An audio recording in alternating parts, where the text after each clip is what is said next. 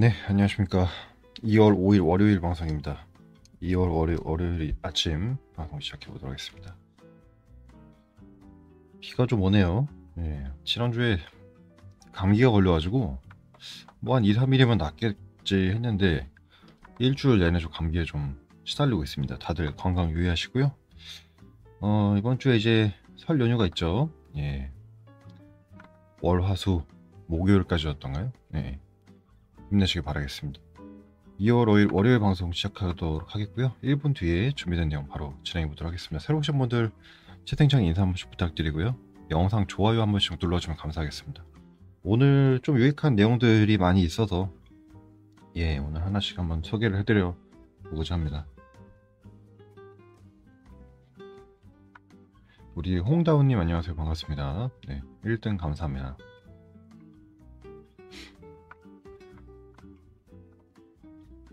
자 들어오시고 계신데 8시 2분입니다. 예, 바로 진행해 보도록 하겠습니다. 2월 5일 월요일 아침 마케팅 트렌드 방송 시작하겠습니다. 자, 첫 번째 계산은요. 어, 저희가 이제 올해부터 광고나 마케팅 쪽에 계신 분들은 아시겠지만 우리 맞춤형 광고 자체가 굉장히 이제 구글에서 어, 예민하게 이제 처리가 되는 그런 시점에 와 있습니다. 이 맞춤형 광고가 뭐냐면 우리가 이제 어떤 특정 사이트에 들어갔다가 다른 웹사이트에 갔을 때 그 내가 광고를 그 봤던 게 따라다닌다 라고 보통 이야기를 하죠. 뭐 쿠팡 광고도 그런 식이기도 하고요. 그래서 그런 부분에서 이제 크롬에서 제3자 쿠키를 제한하면서 이제 그런 거 하지 맙시다 라고 이제 올해 선언을 했는데 거기에 따른 이제 국내에서도 어 이제 조치가 시행되기 시작했습니다. 맞춤형 광고의 개인 식별 가능성을 없애고 정보 처리 과정을 어 공개해야 된다 투명하게. 앞으로 맞춤형 광고를 하는 광고 사업자는 활용하는 데이터에서 개인 식별 가능성을 없애고 광고 배치 사업자는 데이터 처리 과정을 투명하게 공개해야 된다라고 개인정보보호위원회에서 발표를 했습니다. 아, 맞춤형 광고란 이용자의 온라인 행태 정보를 기반으로 개인의 관심, 흥미를 분석해서 온라인에 노출하는 광고로 관심사를 반영한 효과적인 광고를 할 수 있는 장점이 있다. 예를 들면 운동화를 검색하면 어, 이제 웹사이트에 운동화 광고가 노출되는 시기다. 하지만 이 정보 조치에 동의 없이도 개인이 식별될 수 있는 수준으로 어, 처리되거나 민감한 정보를 추론할 수 있는 위험이 있었대요. 어, 그래서 이제 이런 것들이 사실은 개인정보위원회에서 어, 권고를 한 거는 일단은 동의를 당연히 이제 받아야겠죠. 동의를 받고 또 이용자의 자신의 행태 정보 처리를 할 수 있도록 어, 투명하게 어, 공개라 라고 이제 이야기를 했고요. 이와 관련돼서 이제 구글에서도 컨퍼런스가 이제 열렸는데 크롬 제3자 쿠키 중단 코앞으로 다가왔다. 구글 담당자가 이제 국내에 내한 했죠. 야 이거 어떻게 해야 돼? 대책 없이 막아버리면 어떡해? 라고 이제 사업자들이 이야기하니까 구글 담당자가 내놓은 이제 대안이 이분이 이제 구글 전략 파트너이신 것 같아요. 네. 광고업체를 상대로 Topic API 그리고 Protected Audience API, Attribution Reporting API 등 광고 관련 API를 사용하십시오. 음. 언론사 등을 상대로는 Rela, Related Website Sets API를 사용하십시오라고 해서 어 이제 우리가 이제 개인 정보를 대체할 그런 수단으로 이런 API를 쓰십시오라고 이제 구글에서는 이야기를 어, 하고 있는 것 같습니다. 하지만 국내 사업자들은 새 API가 적용돼도 맞춤형 광고 효율은 사실 떨어질 수밖에 없다. 그래서 좀 아무래도 서운한 그런 내색을 비치기도 했었습니다. 그래서 결론은 이제 올해부터 마케팅 할 때 필요한 거는 바로 이 first party 데이터입니다. 우리가 이제 이커머스나 쇼핑몰 운영하시는 분들은 이제 자사몰의 회원 가입이나 이제 구매를 받으실 텐데 그 데이터 자체가 단순히 물건을 팔기 위해서 받는 데이터가 아니라 우리는 그 데이터를 통해서 계속 다음 메시지, 다음 행동을 고객한테 날려야 되기 때문에 우리 웹사이트에 누가 들어오고 지갑을 열 사람이 누군지를 분석하는 이 first party 데이터가 상당히 중요해졌다 라고 볼 수가 있겠죠. 네, 그래서 이제 구글의 그 제3자 쿠키 그 방어와 관련돼서 소식을 전해드렸습니다. 자, 이런 와중에 이제 국내 그 마케팅 환경이 좀 지각 변동이 있는데요. 어, 국내에서 가장 많은 점유율을 차지하고 있는 네이버에서 네이버 검색 탭 중에서 view 탭이라고 있죠. view 탭. 이 view 탭이 뭐냐면 컨텐츠 탭이죠. 컨텐츠 탭. 들어가면은 이제 우리가 특정 검색어를 검색을 했을 때 블로그 컨텐츠랑 카페 컨텐츠랑 같이 나오는 view탭 컨텐츠가 있었습니다. 그쵸? 근데 이제 view탭 컨텐츠가 다시 없어졌어요. 블로그랑 인기 카페로, 예, 블로그랑 카페 형태로 다시 바뀌었습니다. 안 보이더라고요. 네이버 검색이 개인 맞춤형 고도화가 됐다. 그래서 이제 앞으로는 스마트 블록이라는 어, 이제 이름으로 불려지고 있고요. 인기글 중심으로 나오면서 view 탭을 대체하게 됐다. 여기 보시면은 강아지 산책 주기라고 검색했을 때 기존에는 이렇게 view 탭이 나왔다고 하면 이제는 어, 블로그 탭이랑 카페가 완전히 분리돼서 나오는 모습을 보실 수가 있습니다. 자 네이버 자, 네이버는 자사의 view 탭 검색 결과가 사용자의 다양한 검색 의도에 맞춰 더 쉽고 빠르게 원하는 결과를 찾을 수 있도록 고도화한다. 그래서 인기글 스마트 블록이라는 걸 새롭게 선보였고요. 어, view탭 검색 결과를 스마트 블록으로 전환한다고 밝혔다. 스마트 블록으로 이제 네이버 기존의 블로그 카페 컨텐츠가 통합됨에 따라 아 이제 분리가 됨에 따라서 사용자의 검색 의도를 더욱 세분화하여 주제에 따른 컨텐츠를 제공하는 방식으로 검색 결과가 개편한다라고 했습니다. 어, 이제 어쨌든 변경 취지는 우리가 조금 더 개인 맞춤형 컨텐츠를 제공하겠다라고 이야기를 한 거예요. 예. 새롭게 도입된 인기글 스마트 블록은 블로그 카페 등에서 작성된 이용자 생성 컨텐츠 UGC라고 하는데 이거를 사용자 검색 의도와 창작자들의 경험, 의견 등을 직관적으로 경험할 수 있도록 제시한다. 기존 view탭 영역은 컨텐츠를 나열식으로 보여줬다고 하면은 새 검색 결과에는 스마트 블록 기반의 단일 혹은 세부 의도로 분류된 사용자 맞춤형 컨텐츠가 주로 노출된다. 차이를 제가 알기 쉽게 설명을 드리면 예를 들어서 강아지 산책이라고 제가 검색을 했다 쳐보겠습니다. 강아지 산책으로 했을 때 기존 네이버 view탭 영역에서는 그냥 쭉 나열식으로 예, 보여줬다고 하면은 새로운 스마트 블록은 어떤 식이냐면 강아지 산책을 시키면 누구는 그 검색 의도에 강아지 산책 코스를 알아보려는 사람도 있고 강아지 산책 용품을 알아보려는 사람도 있고 그렇죠? 그리고 뭐 강아지 산책 시킬 때 뭐 필요한 뭐 물건이라든지 이런 식으로 의도별로 이제 그 섹, 섹션이 어, 나뉜다라는 거죠. 그렇죠? 사실 네이버 검색 로직은 계속해서 이런 식으로 변하고 있습니다. 따라서 우리가 마케팅을 할 때 단순히 뭐 상위 노출을 한다 이런 게 이제 크게 의미가 없어질 수 있습니다. 왜냐하면 사람마다 이제는 보는 검색 결과가 다 다르기 때문이죠. 결국에 정, 정론으로 양질의 컨텐츠를 파는 수밖에 없다. 어, 네이버의 소식도 좀 알아봤고요. 네, 2월 5일 월요일 방송 함께 하겠습니다. 새로 오신 분들 채팅창에 인사 한 번씩 부탁드리겠고요. 영상 좋아요 한 번씩 부탁드리겠습니다. 중간에 네, 오신 분들 우리 현정님 안녕하세요 반갑습니다. 프로버티비님 반갑습니다. 좋은 아침입니다. 우만님 반갑습니다. 다음 기사 보도록 하겠습니다. commerce 기사입니다. commerce 기사 요즘 자주 가져오고 있는데 어, 지난해 정산을 해보니 그 우리나라의 해외 직구 거래액이 어, 중국이 가장 높게 나타났다. 뭐 1월달 기사에서도 말씀드리긴 했는데 한 번 더 결산이 된 것 같습니다. 보도록 할게요. 지난해 온라인 해외 직접 구매 규모가 1년 전에 비해 25% 이상 증가했다. 중국 이커머스 업체가 국내에서 약진하면서 중국을 대상으로 한 직구액은 같은 기간 2배 이상 급증했다. 그래서 이제 그 집계 이후 처음으로 미국 직구액보다 중국 직구액이 어 이제 압도적으로 높아지는 현상. 국내 온라인 쇼핑 거래액은 여행 관련 상품 거래가 전년 대비 늘었다. 이제 코로나가 끝나니까 국내 안에서도 여행이 많이 늘었다라고 해요. 통계청이 발표한 연간 온라인 쇼핑 동향에 따르면 네. 중국 업체가 국내 이커머스 시장에서 선전하면서 중국 대상 직구액이 크게 늘어난 것이 전체 직구 거래액을 늘어나게 한 결정적인 요인이었다라고 합니다. 해외 직구를 통해 구매한 상품은 의류 및 패션 상품이 45.7%, 그리고 자동차 용품, 생활용품 35.9%, 스포츠 레저 용품이 65.5%로 증가율이 두드러졌다라고 하고 있습니다.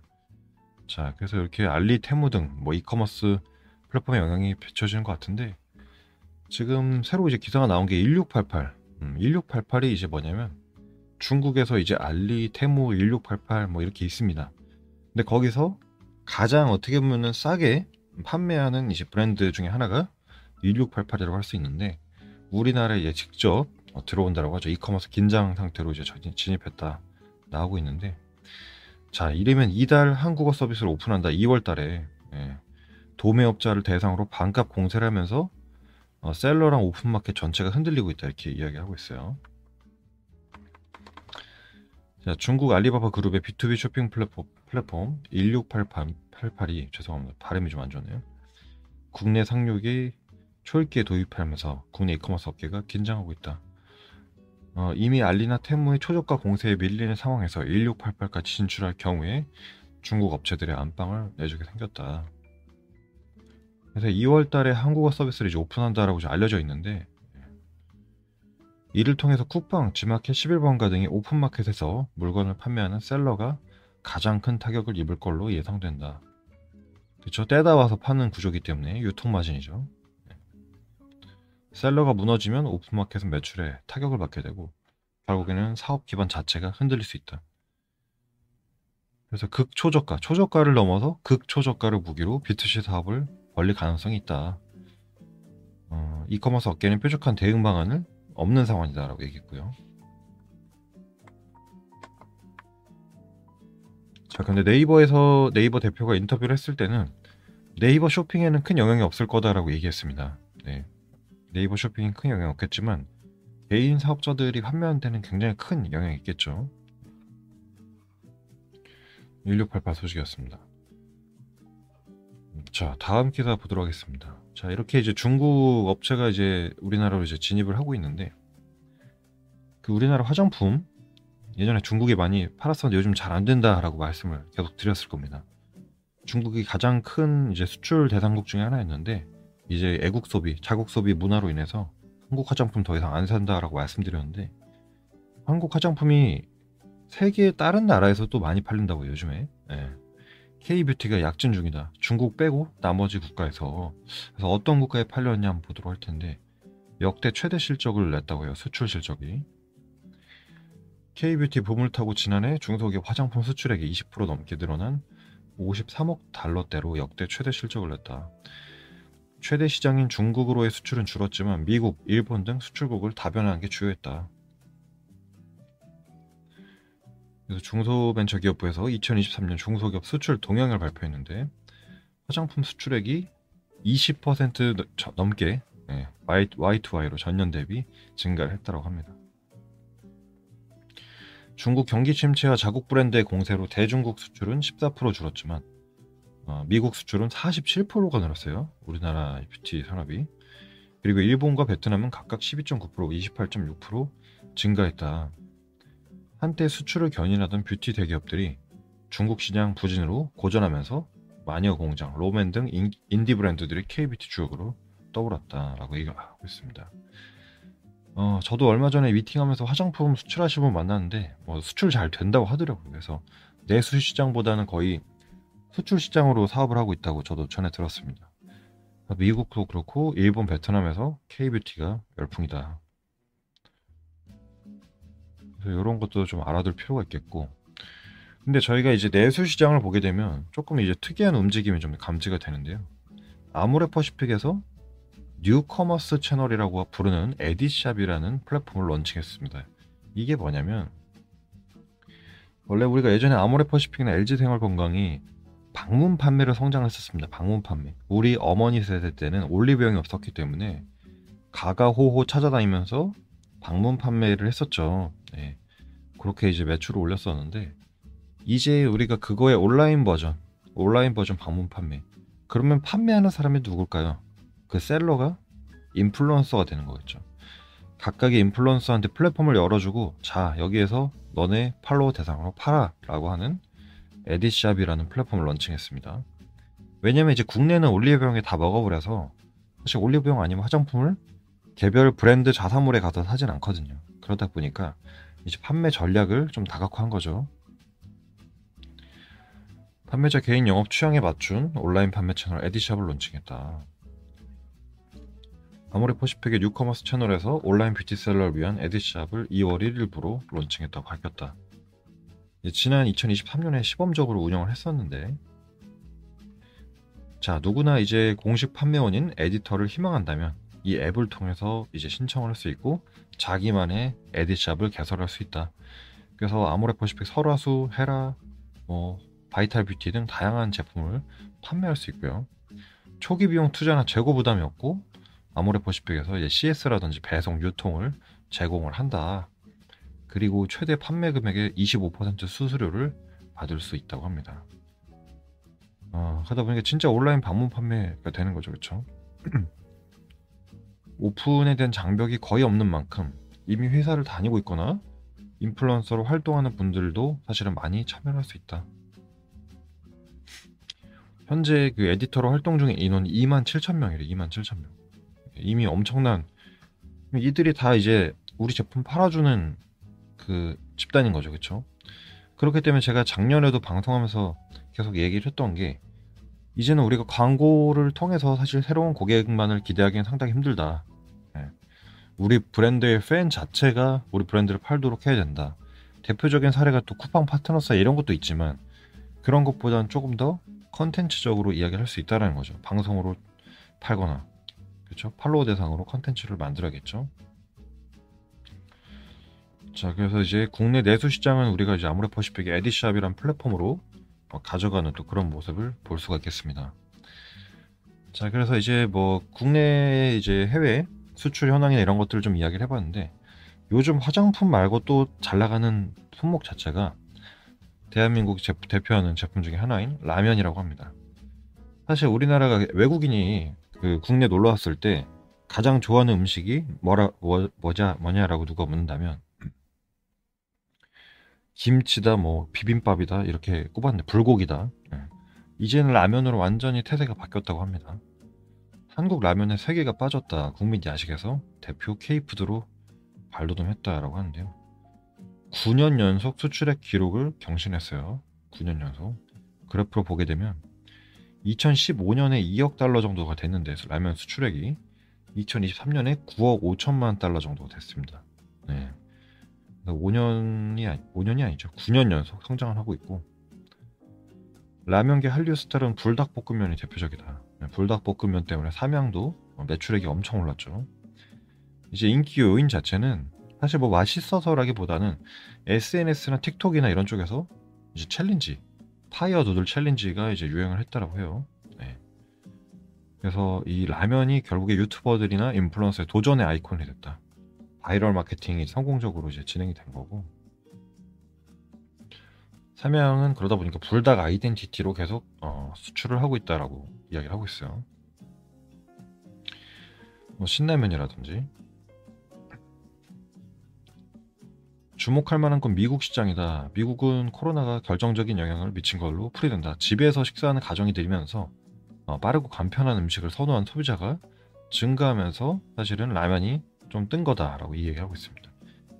요즘 또 날리는 게 냉동 김밥. 어, 냉동 김밥은 사실은 좀 이제 결이 다른 게 라면은 이제 좀 뭐랄까 challenge 이런 느낌이었다고 하면은 냉동 김밥은 이제 비건에 대한 영향도 있고 그렇죠? 그 이거 김밥도 아마 틱톡에서 한번 떴을 거예요. 네, 그렇게 해서 이제 라면하고 김밥 이제 두 가지로 좀 많이 팔리고 있는 현재 상황이라고 합니다. 그래서 아 이런 트렌드도 있구나 한번 참고해 주면 좋을 것 같고요. 네. 2월 5일 월요일 방송 함께 하고 있습니다. 새로 오신 분들 반갑습니다. 네, 채팅창에 한 번씩 부탁드리고 영상 좋아요 한 번씩만 부탁드리겠습니다. 감기가 완전히 낫진 않아서 목소리가 조금 네, 좀 잠겼습니다. 이해 부탁드리고요.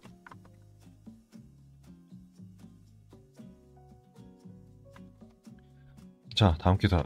전기차에 대한 기사를 갖고 봤네요. 전기차 사신 분들 있나요?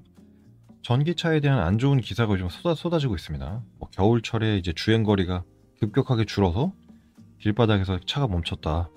혹은 충전할 장소가 없어서 충전을 못한다라든지 또 하나의 기사가 나왔는데 이 타이어 교환이 엄청 빠르다고요. 주기 자체가. 그래서 왜 그런가 살펴봤더니 주행거리 한 15,000km마다 타이어를 교체해야 된다라고 주장을 하고 있어요. 전기차 타시는 분들이. 예. 원래 차량이 한 4만 km마다 타이어를 갈아야 되는데 전기차들은 약 1만 km마다 타이어를 바꿔야 되냐. 왜 그러냐.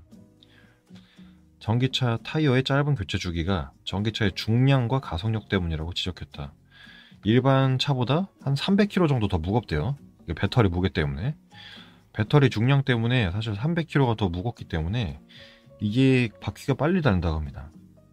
그리고 이제 빠른 가속력 제로백이라고 하죠. 제로백 자체도 어, 좋지만 타이어를 마모시킨다. 네. 엔진 출력과 토크가 어, 더 높은 게 오히려 타이어를 빨리 마모시킨다. 그렇게 해서 이제 사실 전기차에 대해서도 악재 기사가 또 나오고 있는데 그러다 보니까 국내에서도 사실은 이 전기차 시장보다 하이브리드가 계속 성장하고 있는 현재 상황이죠.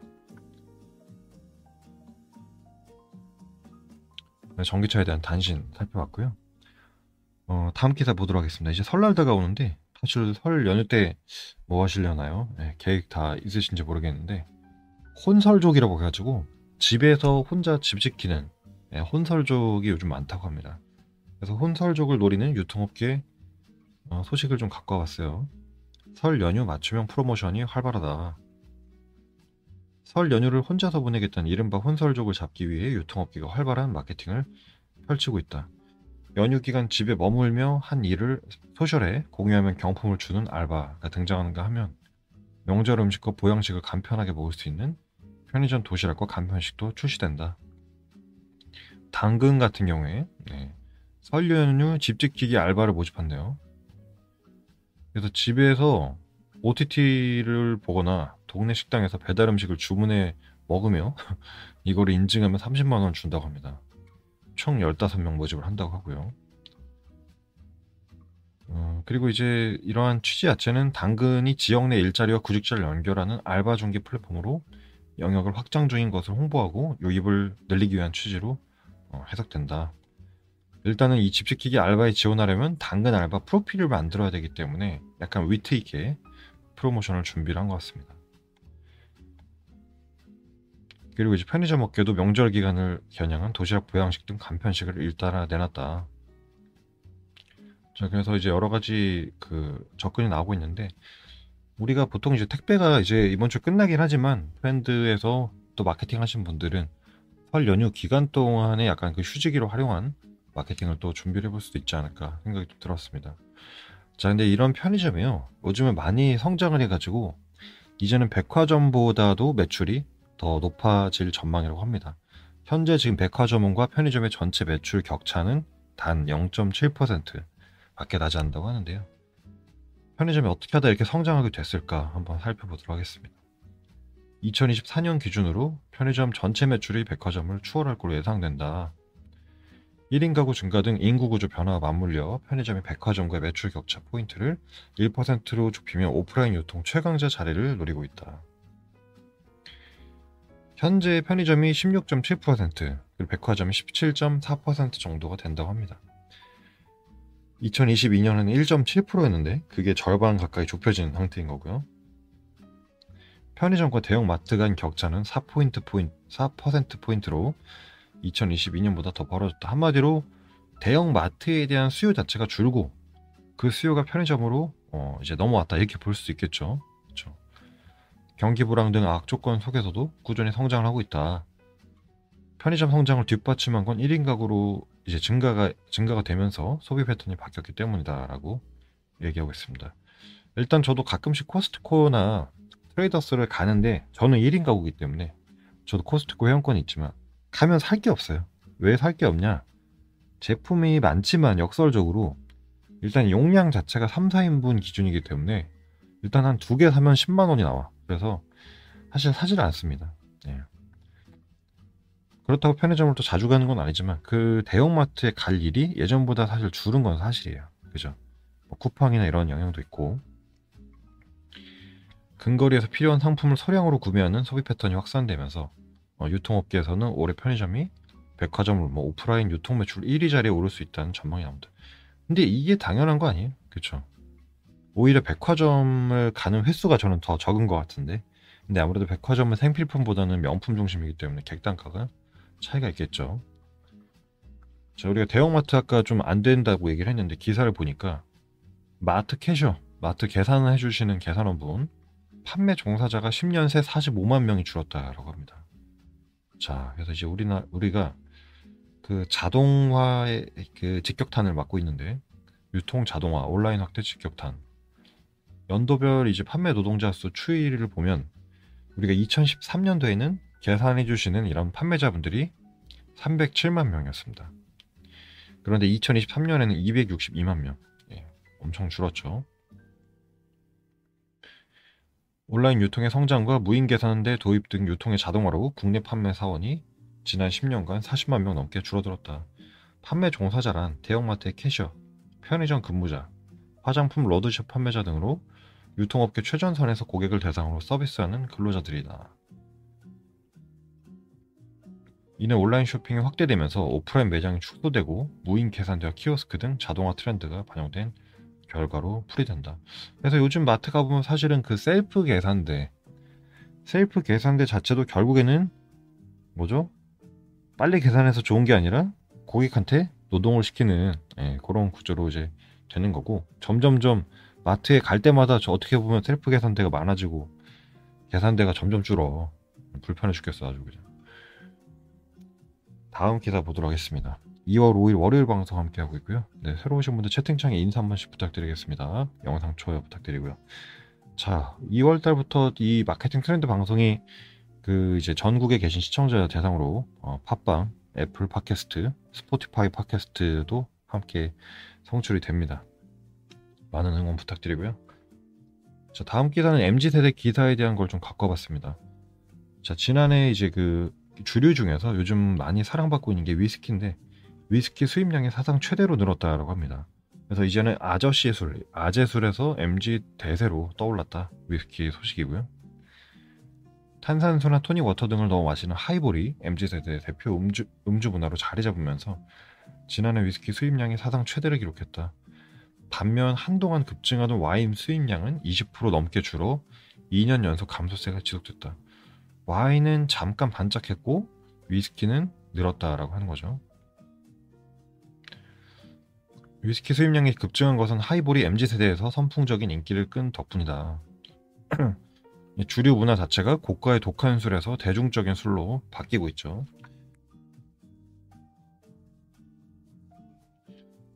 최근 수입되는 위스키는 예전에 비하면 중저가 제품이 많은 편이다 라고 얘기하고 있고 아무래도 이제 그 주류 문화 중심에 가볍게 먹자 그리고 저 저도수 문화가 이제 가다 보니까 어, 하이볼이 주류로 자리 잡고 있는 모습인 것 같습니다.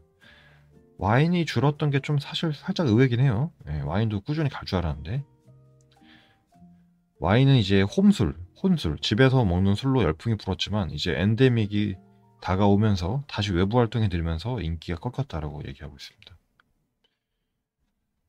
자, MZ세대의 또 다른 어떤 문화를 하나 살펴볼 텐데, 아, 그 전에 네, 중고 명품에 대한 기사가 있네요. 네, 중고 명품 전성시대 요거 하나 보고 가겠습니다. 중고 명품이 새 명품보다 더 잘 팔리고 있는 시대로 어, 접어들었다. 단순히 고가 사치품으로만 여겨졌던 명품이 경험적 소비의 대상이 되면서다. 음. 이 기사 넘어가겠습니다. 네, 넘어가고 MZ세대 요즘 그 새로운 문화인 그 디토 소비라는 기사를 한번 살펴보도록 하겠습니다. 지난주에도 제가 한번 다룬 적이 있어요.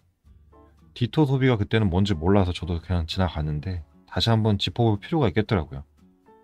어, ditto 소비에 대한 거, 기사를 두 꼭지를 준비해봤습니다. 요즘 학부모들 이 캐릭터 때문에 등골 휜다. Z세대 ditto 소비. 자, 분홍색 텀블러, 냉동 김밥, 소셜 미디어 타고 글로벌 인기몰이 이러한 것들이 전부 ditto 소비다. 오늘도 대형마트 앞에서 스탠리 컵을 손에 넣지 못해 울부짖는 소녀들을 볼 수 있다. 미국 The, The National에 올라온 글이다. 최근 미국 10대, 20대 사이에선 분홍빛 열병이 한창이다. 미국 보온병 업체 스탠리가 내놓은 분홍색 텀블러를 손에 넣으려고 전국 각지에서 새벽마다 대형마트에 줄을 서거나 노숙을 하는 이들이 폭증했다. 자, 이 분홍색 컵이 이제 스탠리 텀블러를 얘기하는데 어떤 이제 그 미국에서 그 가게에서 이제 불이 난 적이 있는데 그 불이 난 가게에서 유일하게 멀쩡했던 게 이제 스탠리 텀블러라고 했었다고 해요. 그게 틱톡에서 화제가 되면서 엄청난 조회수와 함께 스탠리 텀블러의 매출을 견인했다라고 합니다. 그래서 10대 소비자들은 이 한정판 컵을 꼭 손에 넣어야 되는 물건이 됐다. 마치 예전에 우리 스타벅스 열풍을 보는 것 같기도 하고요. 예, 우리나라도 몇 년 전에 이랬었잖아요. 그쵸? 대형마트에서 스탠리 컵을 구하러 뛰어드는 부모, 부모들의 모습이 보도되기도 했다. 이러한 현상은 국내에도 상륙했다. 어, 스탠리와 스탠리 텀블러 검색량은 엄청 늘었고 무섭게 팔려나가고 있다고 해요. 자, 이처럼 Z세대, 1990년대 중반, 2000년대 초반에 태어난 세대에게 ditto 소비가 전 세계로 휩쓸고 있다고 합니다. 이 ditto란 뜻은 라틴어에서 유래한 말로 나도, 나도라는 뜻이야, 나도. 나도 좋아할 때 나도. 네. 디토 소비란 유명인, 인플루언서, 특정 인물이 구매한 제품을 따라 사는 소비 트렌드를 일컫는 말이다. 그러니까 한마디로 말하면 모방 소비죠, 모방 소비. 네. 근데 모방 소비인데 이 모방 소비인데 약간 달라요. 네, 이게 좀 피곤합니다.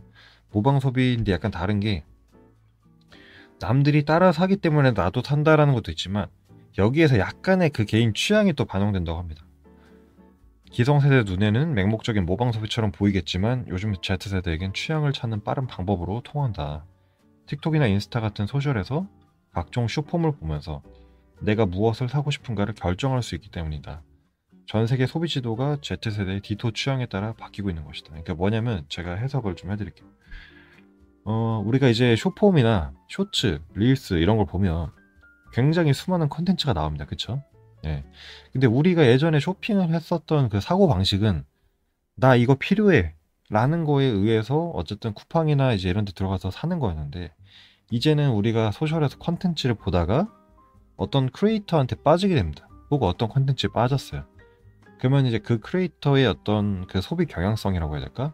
예, 소비 문화에 그 사람과 나랑 결이 맞다고 생각되면은 같이 따라가는 거죠. 예. 그러니까 스탠리 텀블러를 사고 싶어가 될 수도 있지만 그 스탠리 텀블러를 누가 소개하냐, 그죠? 어떤 콘텐츠에서 소개하냐에 따라서 그게 자기의 어떤 취향이 될 수 있는 겁니다. 그래서 단순히 모방이라고 하기에는 그런 이제 예전에 모방은 좀 천편일률적인 모방이었다고 하면은 지금은 이제 우리가 보는 컨텐츠나 creator에 따라서 그 모방의 어떤 그 방향성이 좀 복합적인 거죠. 그래서 일단 이런 이제 문화가 냉동 김밥도 그렇고 어, 있다라고 하는데 우리나라에서 사, 산리오 사, 산리오 애니메이션 아시죠? 예, 캐릭터 때문에 요즘 등골이 휜다. 어, 세븐일레븐은 산리오가 만들어낸 헬로키티 같은 캐릭터들을 내어서 80억 정도를 팔았다.